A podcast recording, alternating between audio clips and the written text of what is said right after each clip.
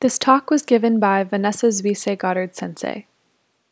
Zuisei Sensei is a lay teacher in the Mountains and Rivers Order. This talk, like all of her talks, is offered free of charge. If you'd like to make a donation, to find out more about her teachings, or to join her mailing list, please visit her website at vanessazuiseigoddard.org. Thanks for listening. It is just as if a seeker traveling along a wilderness track were to see an ancient path, an ancient road traveled by people of former times. She would follow it. Following it, she would see an ancient city, an ancient capital inhabited by people of former times, complete with parks, groves, and ponds, walled, delightful. She would go to address the queen or the queen's minister, saying, My lady, you should know that while traveling along a wilderness track, I saw an ancient path. I followed it. I saw an ancient city, an ancient capital, complete with parks, groves, and ponds, walled, delightful. My lady, rebuild that city. And the queen or the queen's minister would rebuild the city so that at a later date the city would become powerful, rich, and well populated, fully grown, and prosperous. In the same way, I saw an ancient path, an ancient road, traveled by the rightly self awakened ones of former times. And what is that ancient path, that ancient road? Just this Noble Eightfold Path right view, right aspiration, right speech, right action, right livelihood, right effort, right mindfulness, and right concentration. That is the ancient path, the ancient road traveled by the rightly self awakened ones of former times. I followed that path, and following it, I came to direct knowledge of aging and death, direct knowledge of the origination of aging and death, direct knowledge of the cessation of aging and death, direct knowledge of the path leading to the cessation of aging and death. Knowing that directly, I have revealed it to monks nuns, male lay followers, and female lay followers, so that this holy life has become powerful, rich, detailed, well populated, widespread, pro- proclaimed among celestial and human beings.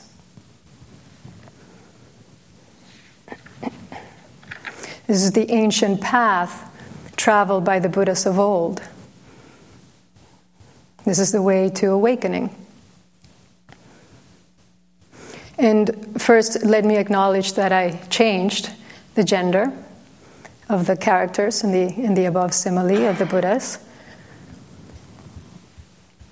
It, it was a man, you know, traveling the path and meeting a king and meeting the king's minister. So at first I changed the king to a queen. And when I got to the minister, I, my mind kept doing a kind of hiccup. I just I couldn't see. I thought minister, and I thought it was a guy. And it reminded me of this book by Ursula Le Guin, Left Hand of Darkness, where all the characters are hermaphrodites. And they don't actually take on sex or gender until they are about to pair with another person. And it depends on their gender that they take on their own gender. And the king is a king, and he's a he, but he's pregnant. And he often acts like a pregnant woman. He has morning sickness and um, he often will cry uncontrollably. And so when you're reading these passages, your mind kind of does this little bit of a, of a hiccup. You have to adjust.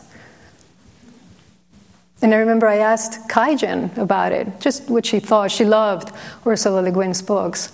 And so I asked her about it, and she scoffed. You know how she did with her, with her hand? She was just like, she's trying to be a feminist. And she was just disgusted. and, and like I said, you know, she loved Ursula Le Guin's books, but every time she thought she was being anywhere near a feminist, she would just dismiss her. So then I just I went ahead and I changed the minister to a she. I thought of Margaret Thatcher. And I thought, well, it's possible. And then I said, well, I'll just go ahead and change the, the traveler. You know, at first I was, I thought, maybe I should at least leave the traveler, you know, so I'll be more balanced. But you know, the guys always get to go on these quests, and the women just stay at home doing the laundry or something. And so I thought, no, that's not quite fair. So I'll just I'll change the whole thing. But then I thought, you know, then the guys are not going to be able to identify. It's going to sound stilted. Exactly. Gentlemen, you're getting a taste. It's a very small taste of what we deal with all the time. So this noble eightfold path, the Buddha didn't he didn't make it up. He didn't create it. He rediscovered it and he said that himself. Like this seeker following this ancient path to a great walled city. And the traveler goes back to the queen, to the ruler, and says, Build, rebuild this city that I have seen. And the queen does so that at a later date, this city will become powerful, rich, and well populated, fully grown, and prosperous. We too become fully grown, following the Noble Eightfold Path. And the, the path is um, divided into three subcategories right view or right understanding and right aspiration or right intention follow, um, fall under discernment or wisdom. And then right speech, right action, and right livelihood fall under virtue or ethical conduct. And right effort, right mindfulness, and right concentration fall under concentration or samadhi. And so I wanted to start at the beginning with right view. The Buddha said, just as the dawn is the forerunner and first indication of the rising of the sun, so is right view the forerunner and first indication of wholesome states. And ideally, all eight of these factors, of these branches, um, are present simultaneously. But there's also a gradual component to them, and that's why it is a path.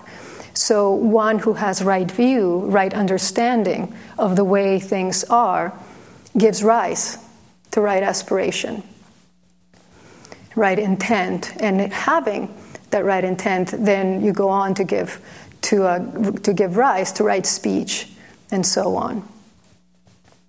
But right view is where it all begins. It is like the dawn breaking, like that light that illuminates everything. And right view has two aspects a conceptual aspect, which is really a thorough grasp of the Buddha's teaching and, and their meaning. So, a more uh, intellectual understanding. And then it has an experiential aspect wisdom that is derived from personal experience and practice. And conceptual understanding is critical because you can practice concentration till you're blue in the face. And without that grounding on the teachings, it becomes stilted and it becomes inflexible. But if it's just intellectual, then it's stale. You know, it's lifeless. And it's not very useful when it comes to liberation. So both of these aspects need to be present and need to be integrated like we chant in the identity of relative and absolute, like a box and its lid.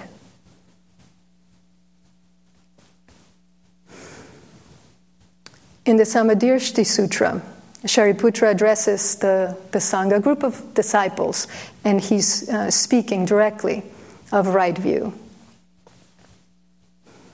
And he says, or, or the sutra says, Thus have I heard on one occasion, the Blessed One was living at Shravasti in Jeta's Grove. There, the Venerable Shariputra addressed the Sangha thus Friends, friend, they replied. The Venerable Shariputra said this In what way is a noble disciple one of right view, whose view is straight, who has perfect confidence in the Dharma, and has arrived at this true Dharma? And these sutras, you know, we've, we've heard this before. There, there's always, they're, they're setting up the, the stage. It doesn't just launch into the teachings, there's, there's always a context and a setting. And it's helping the disciples to hear, to listen well. Friends, they address one another. You know, when they were speaking to the Buddha, they would call him Lord. But amongst themselves, they would call each other friends. It makes me think of a, a wedding ceremony. That's the first, the traditional wedding ceremony, that the, the priest, the first words, you know, dear friends or dearly beloved, we are gathered here today. And it, to me, it has that feeling of closeness, of intimacy, of, of gathering in, of bringing together your attention, your presence, like we do here, you know, for, for a Dharma discourse. There's the bells and the box preparing, you know, the zendo, letting us know that the altar is ready and the jisharyo is ready, and there's the drum, so uh, slow and stately, that is saying something important is about to begin. Don't miss it.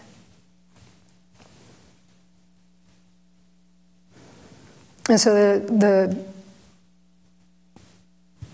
uh, disciples, um, Shariputra, I'm sorry, first, he, he sets up the, the question. He says, When a noble disciple understands, no, I'm skipping one.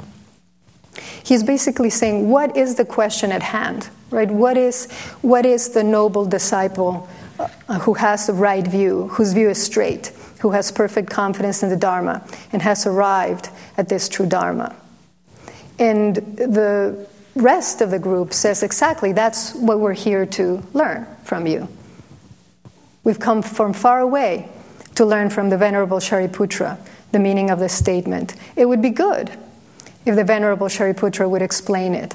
And having heard it from him, we will remember it. They confirm that this is, in fact, what they want to know, that they've traveled far. So they're in the right place. They brought themselves there. And they say, We want to hear what you have to say. And when we've heard it, we will remember it. We won't forget, and we won't lose sight of it because it's important. And Shariputra says, Then, friends, listen and attend closely to what I shall say. As if he's saying, you know, don't miss the profound teaching. It's taking place all the time, but right now it's especially evident. Right now we're in agreement that this is what we're here for. And it's being put forth. And so then he says, this is, this is what, what right view is. When a do- noble disciple understands the unwholesome and the root of the unwholesome, understands the wholesome and the root of the wholesome, in that way they're of right view. They're one whose view is straight, who has perfect confidence in the Dharma and has arrived at this true Dharma. So when you understand what is wholesome and what is unwholesome, and you understand how they arise, their root, then your view is straight. It's not meandering, it's not vague. And then you have perfect, as in complete, as in whole, whole bodied confidence in the Dharma. Then you've arrived at this true Dharma. Of course, we never left. But that's not our view yet. And then he says what each of these things is what is unwholesome and what is wholesome, and what are the roots. And in essence, he's saying that what is um, wholesome, unwholesome is breaking the precepts, you know, is killing, is lying, is misusing the body. And that the root of everything that is unwholesome are the three poisons of greed, anger, and ignorance. And Conversely, what is uh, wholesome is following the precepts. And the root is non attachment, compassion, and wisdom, the three virtues. And then he says, understanding the wholesome, the unwholesome, and how these are created, a noble disciple abandons desire, aversion, and the conceit, I am. And by abandoning ignorance and arousing true knowledge, they here and now put an end to suffering. So, abandoning the conceit, I am, desire and aversion don't stand a chance. I mean, that's what they are rooted in. That's what ignorance is rooted in. So it too doesn't stand a chance, abandoning this conceit, this fanciful notion of I am. In setting up this notion, I am, I immediately set up you are, and it is. Everything that is not me is separate. And in that, that gap between me and you, between me and it, aversion is born, and desire is born, and fear is born.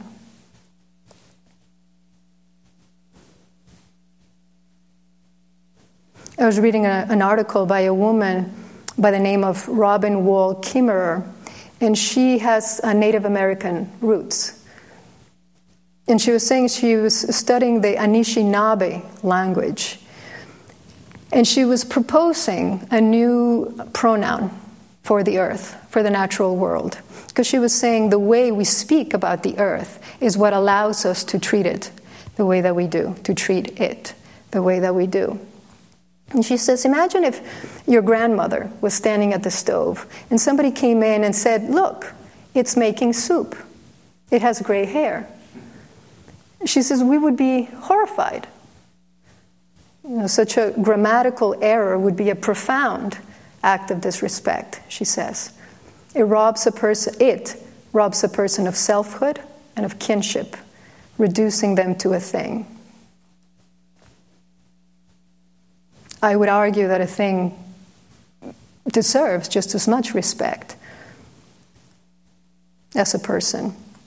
But of course, that's not how we see it. And throughout our history, we've reduced groups of human beings, whole cultures, to it. And we have absolutely done it to the earth, to the natural world. It's right in the beginning. And God said, Let us make man in our image, after our likeness, and let them have dominion over the fish of the sea and over the fowl of the air, of the air and over the cattle and over all the earth and over every creeping thing that creepeth upon the earth. The view that establishes me at the center of everything. It's an old, old view. And so it won't yield overnight. And that's why I, I, I, think that is why the Buddha is so systematic. He leaves no stone, stone unturned. And so you start right at the beginning, cultivate right view, the right understanding of yourself, of this world. And Kimmerer is suggesting well, let's use language to help. Let's use a different pronoun for the earth. And in the Anishinaabe language, the word for land is uh, ki.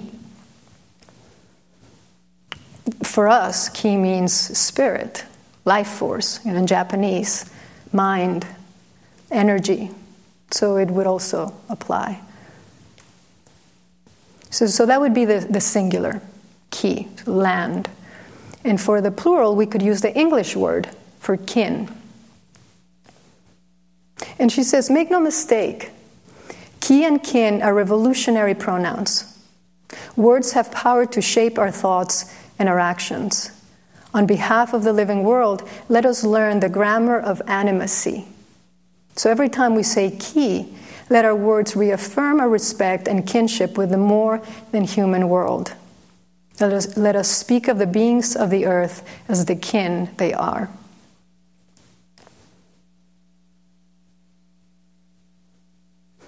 I, I read about a man who, who could fix pretty much every machine that they put in front of him. He worked in a, in a factory and I think they made appliances. And they were interviewing some of his coworkers, and they were saying, you know, if Joe left, we'd have to close the plant because he knows the inner workings of every single machine. You know, over 20 years, he has worked on every single one. And he was so good at his work that several times they tried to promote him and make him a manager. And he didn't want that. He wanted to stay on the floor, he wanted to touch the machines. And so somebody asked him, you know, how, how do you do this? And he said, well, they, each, they have a life. They have a life, these machines. I just spend time with them, try to understand them. And so, for example, my, my wife's blender broke. I just asked myself, if I was this blender, what would be wrong with me?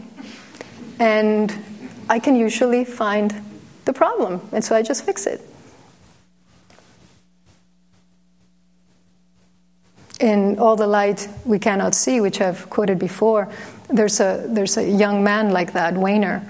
He's been invited by the Nazis to, to join because of his skill with radios. And he's asked to go to a German officer's house to fix one of those huge radios, one of those uh, radios that has a console.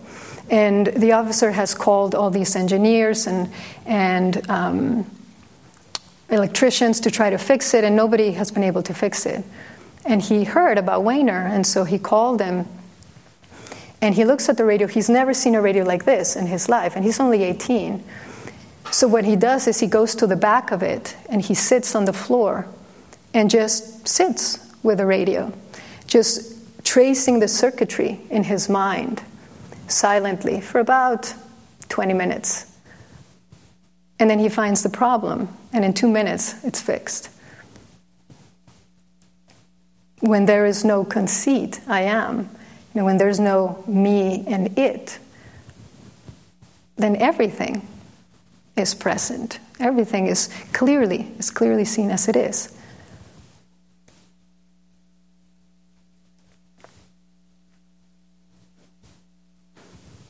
And Kimmerer is, is arguing that words shape our thoughts and shape our actions. And of course, thoughts shape our words, so it's a circle. And that understanding, my understanding of me, of you, of this, directly shapes the world.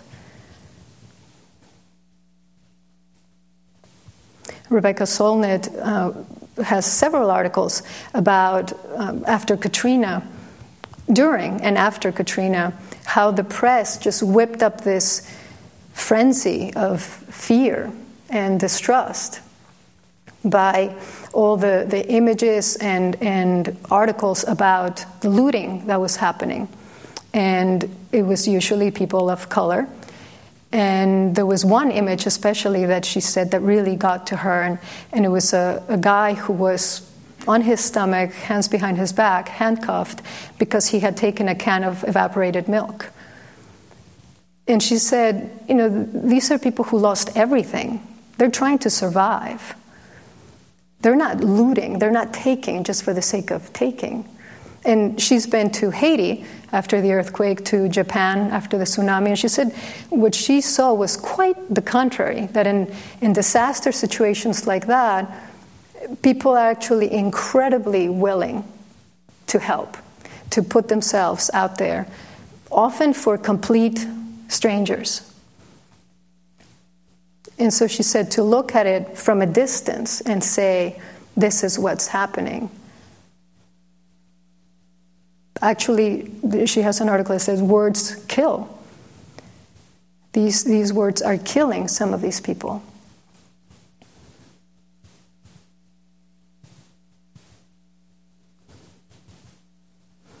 And Shariputra says uh, other ways in which a disciple has right view is by understanding the four nutriments, which are physical food, contact, so anything uh, that we touch through our senses in that moment of contact, mental volition, which is uh, feeling, the feeling of pleasant, unpleasant, or neutral, perception, which allows us to recognize an object, and 50 other uh, mental formations and consciousness. So, in essence, all the ways in which we perceive the world and take nourishment from it.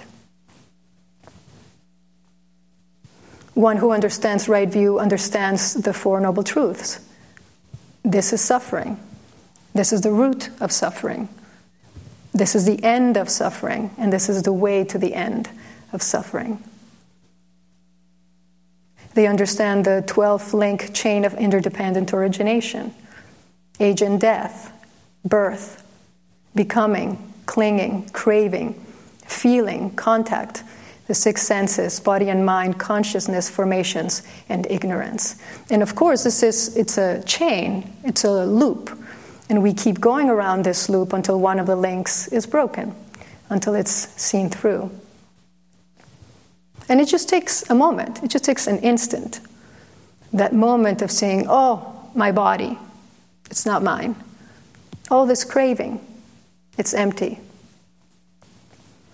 And in that moment, the chain dissolves.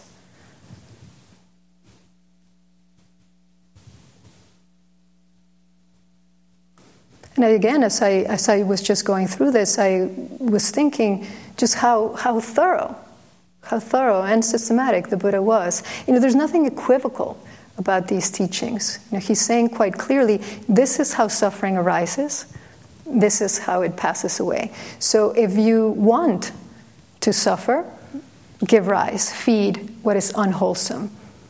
If you want to put an end to suffering, give rise, feed what is wholesome.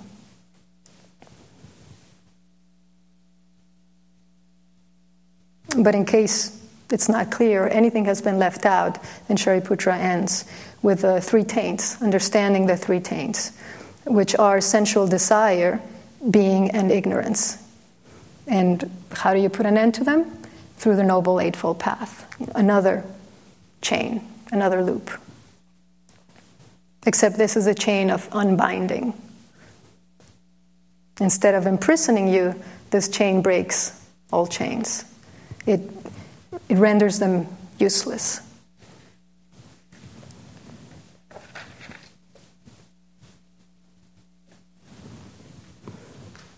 That is what the Venerable Shariputra said. The disciples were satisfied and delighted in the Venerable Shariputra's words. I mean, wouldn't it be great if at the end of every talk everyone was satisfied and delighted? But even then, it wasn't, it wasn't so. In the refuge reading, the Thanissaro reading that we were doing for Ango, there's also there's a short discourse on right view. And this one is a householder, Anathapindika. And he says that um, he went to wanderers of other persuasions who were staying. On arrival, he greeted them courteously.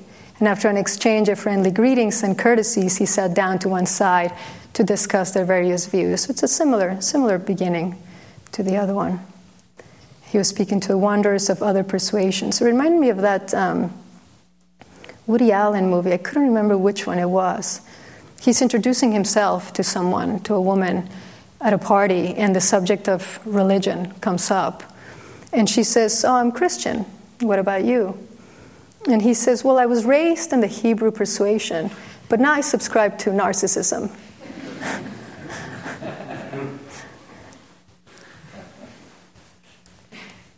And Anathapindika, he invites all the disciples to express their views. And they're talking about um, life after death and the soul, um, the cosmos. And you can tell that the Buddha was not present because he wouldn't have given them the time of day with those questions. He would have said, Those are detours, those are not the path.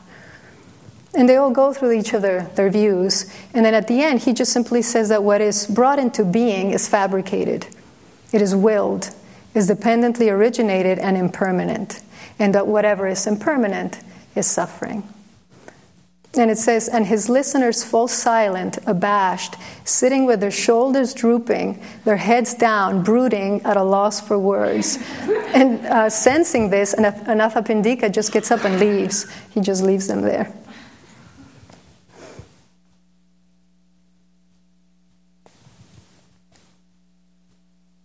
So, this is the, the beginning, the beginning of the Noble Path, that the Buddha revealed to the monks and nuns and male and female practitioners, so that this holy life would become powerful, rich, and detailed. So it would be abundant, like this great city, this great city in the middle of the wilderness. And he says the, the, the forerunner of the path is right view,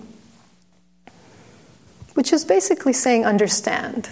Understand how all life unfolds. Understand how your understanding affects everyone and everything.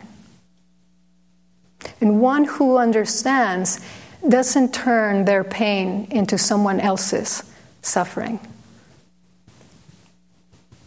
Understand how this conceit I am leads to I want.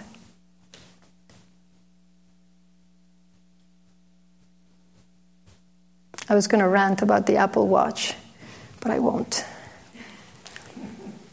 It just makes me so mad, you know, this, all this brilliance, this human intelligence, just to make toys, you know, $17,000 toys that can open your hotel door or program your toaster like in the in the Lotus Sutra. You know, so the kids are the house is burning, and the kids are too distracted. They're playing with their toys, so they don't even know that the house is burning. And the father, to get them out, lures them with more toys. It's the only thing that gets them out of the house. So I guess I ranted a little. But you know, he knew, and he didn't do the Apple Watch, Steve Jobs, but um, I read his biography, and he was a Buddhist, he was a Zen Buddhist. He studied with Kobun Chino, and so he knew desire very well, very well. It's too bad he didn't want to put an end to it. And he said, you know, somebody asked him, why don't you do um, market research?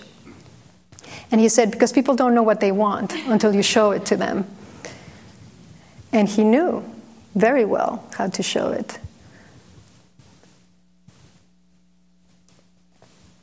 So, right view brings reality into focus.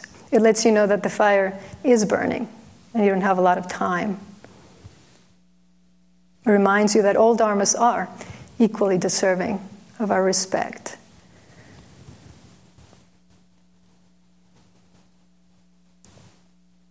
The Buddha said, just as the dawn is the forerunner and first indication of the rising of the sun, so is right view the forerunner and first indication of wholesome states. We shouldn't take this for granted, you know, this rising sun, this light dawning. The fact that the fact that it happens every day makes it no less of a miracle the fact that we can sit here like this, we can actually see each other, we can hear each other, that we can, if we want, if we really want, to see everything clearly. That's what session is for. I mean, that's what we are here to do, isn't it?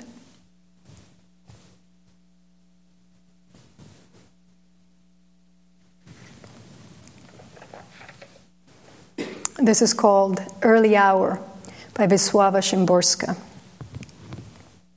I'm still asleep, but meanwhile, facts are taking place.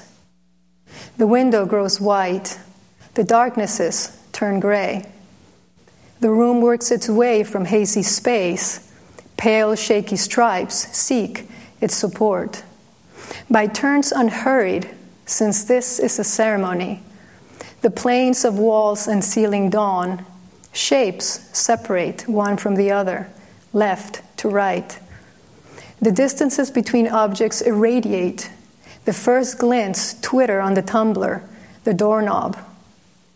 Whatever had been displaced yesterday had fallen to the floor, been contained in picture frames, is no longer simply happening, but is.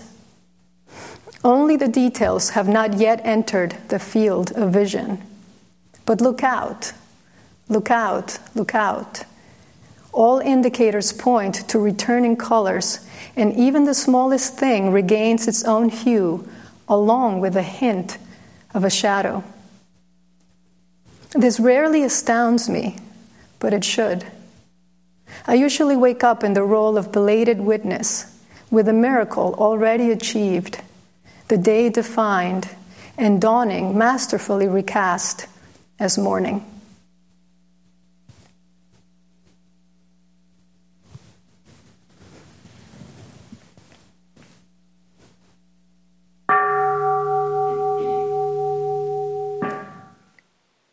For more talks, to get information about Zuisei Sensei's upcoming teachings, or to join her email list, please visit vanessazuiseigoddard.org.